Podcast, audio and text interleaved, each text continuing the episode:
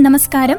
മണ്ണിന്റെ മണമുള്ള കഥകളിലൂടെ മലയാളത്തിൽ ചിരപ്രതിഷ്ഠ നടത്തിയ തകഴി ശിവശങ്കര പിള്ളയുടെ ഓർമ്മദിനത്തോടനുബന്ധിച്ച് റേഡിയോ മംഗളം അവതരിപ്പിക്കുന്ന പ്രത്യേക പരിപാടി തകഴി എന്ന സാഹിത്യ തപസ്സിലേക്ക് എല്ലാ പ്രിയപ്പെട്ട ശ്രോതാക്കൾക്കും സ്വാഗതം.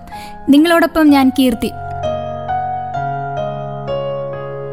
കുട്ടനാടിന്റെ ഇതിഹാസ കഥാകാരനായ തകഴിയെ കേരള മൊപ്പസാങ് എന്നാണ് വിശേഷിപ്പിക്കുന്നത്. കാൽപ്പനിക ആവിഷ്കാരങ്ങളെ മാത്രം സ്വീകരിച്ചിരുന്ന മലയാള സാഹിത്യ ജീവിതത്തെ പച്ചയായ വഴികളിലൂടെ കൈപിടിച്ചു നടത്തിയ എഴുത്തുകാരിൽ മുൻപന്തിയിലാണ് തകഴി. അനുഭവങ്ങളുടെ മഴവെള്ളപ്പാച്ചിലിനെ അദ്ദേഹം എഴുത്തുകളിലേക്ക് വഴിതിരിച്ചു വിടുകയായിരുന്നു. മണ്ണിനോട് മല്ലടിക്കുന്ന ഗ്രാമീണ മനുഷ്യരുടെ കഥകൾ പറഞ്ഞ തകഴിക്ക് ആയിരത്തി തൊള്ളായിരത്തി എൺപത്തിനാലിലെ ജ്ഞാനപീഠ പുരസ്കാരം ലഭിച്ചു. അറുന്നൂറിലേറെ കഥകൾ മുപ്പതിലേറെ നോവലുകൾ ആത്മകഥാപരമായ മൂന്ന് കൃതികൾ ഒരു ജീവചരിത്രം രണ്ടു നാടകങ്ങൾ ഒരു യാത്രാ വിവരണം എന്നിവയെല്ലാം അടങ്ങുന്നതായിരുന്നു അദ്ദേഹത്തിന്റെ സാഹിത്യ സംഭാവന. പി. കേശവദേവ് പൊൻകുന്നം വർക്കി വൈക്കം മുഹമ്മദ് ബഷീർ എന്നിവരുടെ സമകാലികനായിരുന്നു അദ്ദേഹം.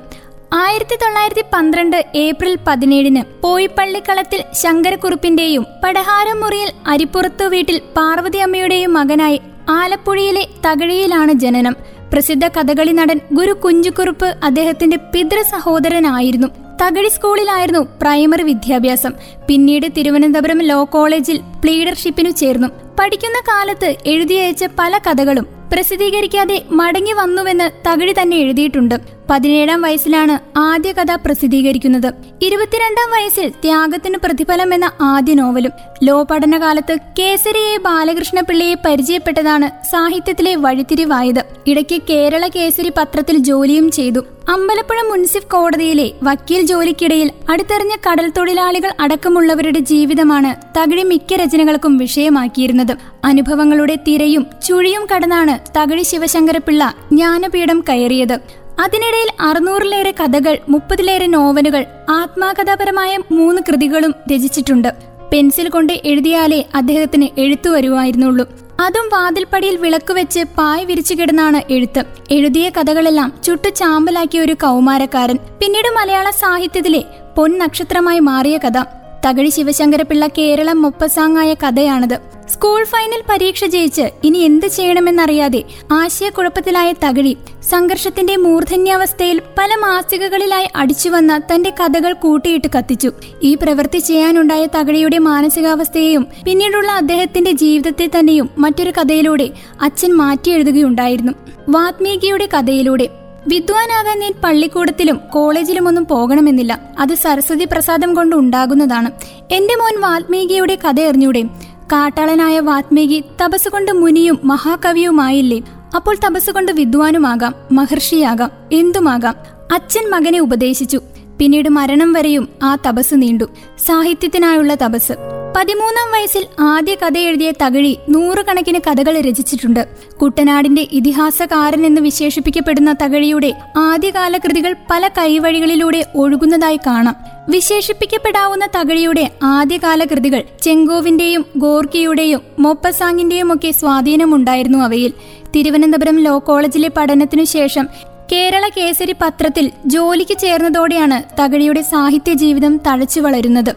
കേസരി ബാലകൃഷ്ണ പിള്ളയുമായുള്ള സമ്പർക്കം അദ്ദേഹത്തിന്റെ ജീവിതത്തിൽ വഴിത്തിരിവായി. ഈ കാലയളവിൽ ചെറുകഥാരംഗത്ത് സജീവവുമായി. പിന്നീട് നോവലുകളിൽ ശ്രദ്ധ കേന്ദ്രീകരിക്കുകയായിരുന്നു. ആയിരത്തി തൊള്ളായിരത്തി മുപ്പത്തിനാലിൽ നെടുമുടി തെക്കേമുറി ചെമ്പകശ്ശേരി ചിറക്കിൽ കമലാക്ഷിയമ്മയുമായുള്ള വിവാഹവും നടന്നു.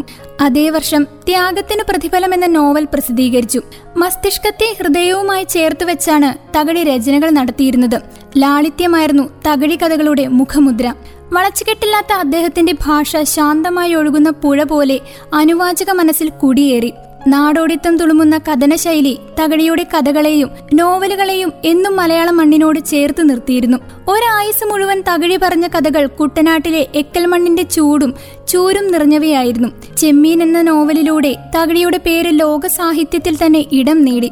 കോട്ടയത്തെ ബോട്ട് ഹൗസ് ലോഡ്ജിലിരുന്ന് എട്ട് ദിവസം കൊണ്ടാണ് തകഴി ചെമ്മീൻ എഴുതിയത്. തനിക്ക് സ്വന്തമായി ഉണ്ടായിരുന്ന ഭാഷയിലൂടെ മിത്തിനെ ചരിത്രമാക്കി മാറ്റുകയായിരുന്നു ചെമ്മീനിൽ അദ്ദേഹം ചെയ്തിരുന്നത്. എന്നാൽ ഇത് അടിത്തട്ടിലെ ജനതയുടെ ജീവിതാവസ്ഥകളെ സമ്പ്രദായികമായി പുനർനിർമ്മിച്ചതായും നോവലിലെ പ്രധാന കഥാപാത്രങ്ങളായ അരയ സമുദായത്തിലുള്ളവരെ സ്വത്ത് ബോധമില്ലാത്തവരായി ചിത്രീകരിച്ചതായും ആക്ഷേപമുയർന്നിരുന്നു. ഈ നോവൽ ആയിരത്തി തൊള്ളായിരത്തി അറുപത്തിയഞ്ചിൽ സംവിധായകൻ രാമു കാര്യാട്ട് ചലച്ചിത്രമാക്കുകയും ചെയ്തു. ചെമ്മീനേക്കാൾ രചനാപരമായി ഉയർന്നു നിൽക്കുന്ന കഥയാണ് വെള്ളപ്പൊക്കത്തിൽ. ഈ കഥ മലയാളത്തിലെ എക്കാലത്തെയും മികച്ച കഥകളിലൊന്നായി പരിഗണിക്കപ്പെടുന്നുമുണ്ട്. വെള്ളപ്പൊക്കത്തിൽ എന്ന കഥയിലൂടെ തകഴിക്ക് പ്രായപൂർത്തിയായെന്ന് ഡോക്ടർ കെ അയ്യപ്പ പണിക്കർ അഭിപ്രായപ്പെട്ടിട്ടുമുണ്ട്. തകഴിയുടെ ദളിത തീക്ഷണം പ്രകടമാകുന്ന കഥയാണ് വെള്ളപ്പൊക്കത്തിൽ. സ്വന്തം കാലത്തിന്റെ പ്രതിഫലങ്ങളായിരുന്നു തകഴി രചനകളിൽ നാം കണ്ടിരുന്നത്. ഏഴര വർഷം കൊണ്ടാണ് ഇരുന്നൂറ് വർഷത്തിന്റെ വിസ്തൃതമായ കാലദൈർഘ്യത്തിൽ വിരിച്ചിട്ട കയർ എന്ന വൻ നോവൽ അദ്ദേഹം നെയ്തു തീർത്തത്. കയർ സുദീർഘമായ ഒരു കാലഘട്ടത്തിന്റെ കുട്ടനാട് എന്ന ഗ്രാമത്തിൽ തലമുറകളായി ജീവിച്ച മനുഷ്യരുടെ ചരിത്രമാണ്. ദേശത്തിന്റെ ചരിത്രം മുഴുവൻ എങ്ങനെ മണ്ണുമായി ബന്ധപ്പെട്ട് ജീവിച്ചു എന്നാണ് തകഴി പറയുന്നത്. വ്യക്തിയേക്കാൾ സമൂഹത്തിന്റെ ചിത്രം കൂടുതലായി തെളിയുന്നതാണ് തകഴിയുടെ നോവലുകൾ. കുട്ടനാടൻ വർഗ രാഷ്ട്രീയ പ്രമേയങ്ങൾ അദ്ദേഹത്തിന്റെ രചനകളിൽ നിറഞ്ഞിരുന്നു. ആറര ദശകത്തിലധികം നീണ്ട സാഹിത്യ ജീവിതത്തിനിടയിലെ പരിണാമ വിധേയമാകുന്ന കേരള സമൂഹത്തിന്റെ ഭിന്ന മുഖങ്ങളെ വിഷയമാക്കി നൂറുകണക്കിന് ചെറുകഥകൾ തകഴി രചിച്ചിട്ടുണ്ട്. കർഷക തൊഴിലാളികളുടെ യഥാർത്ഥ വികാരങ്ങൾ തകഴിക്കറിയാമായിരുന്നു. തകഴിയുടെ ഭാഷയിലാണ് അവരുടെ യഥാർത്ഥ വികാരങ്ങൾ ശരിയായ രീതിയിൽ പ്രതിഫലിച്ചത്. എന്നെക്കുറിച്ച് ഞാൻ ആലോചിക്കുമ്പോൾ തപ്പിത്തടഞ്ഞ് കിട്ടിപ്പോകുന്ന ചില സംഭവങ്ങൾ രേഖപ്പെടുത്തുകയാണ് ചെയ്യുന്നത്. നിസാരങ്ങളായ സംഭവങ്ങളായിരിക്കും ഇവ. ഇതൊക്കെ എന്തുകൊണ്ടാണ് ഓർമ്മയിൽ തെളിയുന്നത് എന്നൊന്നും എനിക്ക് നിശ്ചയമില്ല. പ്രത്യേകമായി എന്നെ കരുപിടിപ്പിക്കുന്നതിൽ ഈ ഓർമ്മയിൽ വരുന്ന സംഭവങ്ങൾക്ക് വല്ല പങ്കുമുണ്ടോ എന്ന് എനിക്ക് അറിഞ്ഞുകൂടാ. ഉണ്ടായിരിക്കാം ഇല്ലായിരിക്കാം. അദ്ദേഹത്തിന്റെ ആത്മകഥയിൽ തകഴി സൂചിപ്പിച്ചിരിക്കുന്നതാണ് ഇങ്ങനെ. നിസാരങ്ങൾ എന്ന തകഴി വിശേഷിപ്പിച്ച യഥാർത്ഥ ജീവിതത്തിന്റെ ഈടും പാവും നെയ്ത സംഭവങ്ങളാകാം തകഴിയുടെ എഴുത്തിനെ റിയലിസ്റ്റിക് ആക്കിയത്.